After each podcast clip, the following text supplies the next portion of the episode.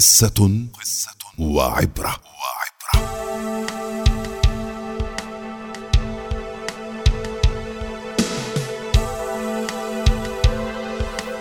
يحكى أن أحد الرحالة العرب أراد يوما الانطلاق في رحلة استكشافية في مجاهل العالم لكنه كان يفتقد إلى الدعم المادي.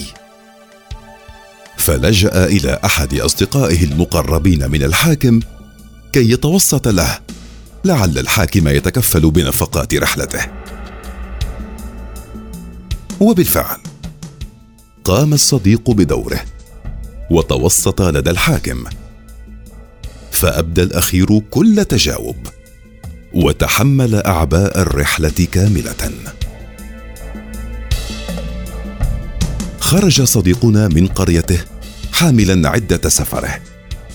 وراح يجوب البحار والأراضي الجديدة يتعرف على غرائبها ويدون يومياته وكل جديد يواجهه.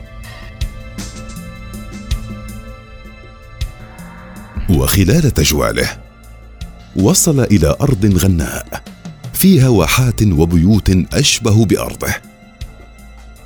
فحن إلى الوطن. وتذكر أهله وصديقه والحاكم.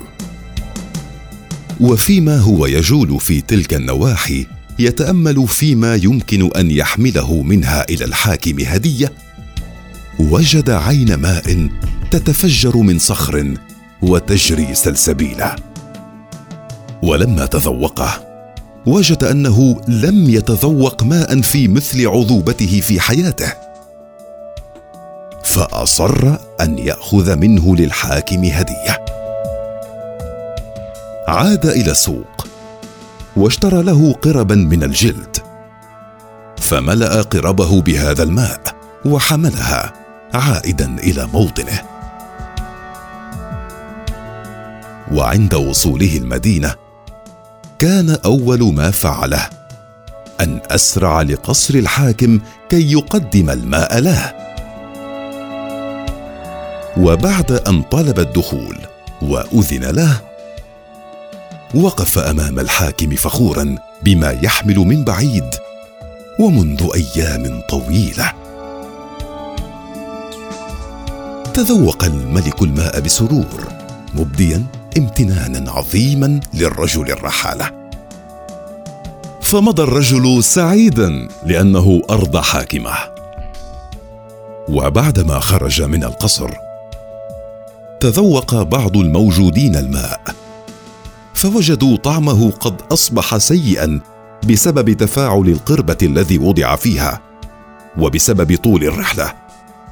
فسألوا الحاكم كيف تذوقت هذا الماء بإعجاب؟ فكان رده لم أكن أتذوق الماء بل كنت أتذوق محبة هذا الرجل. الذي دفعته أن يحمل الماء إلى هنا.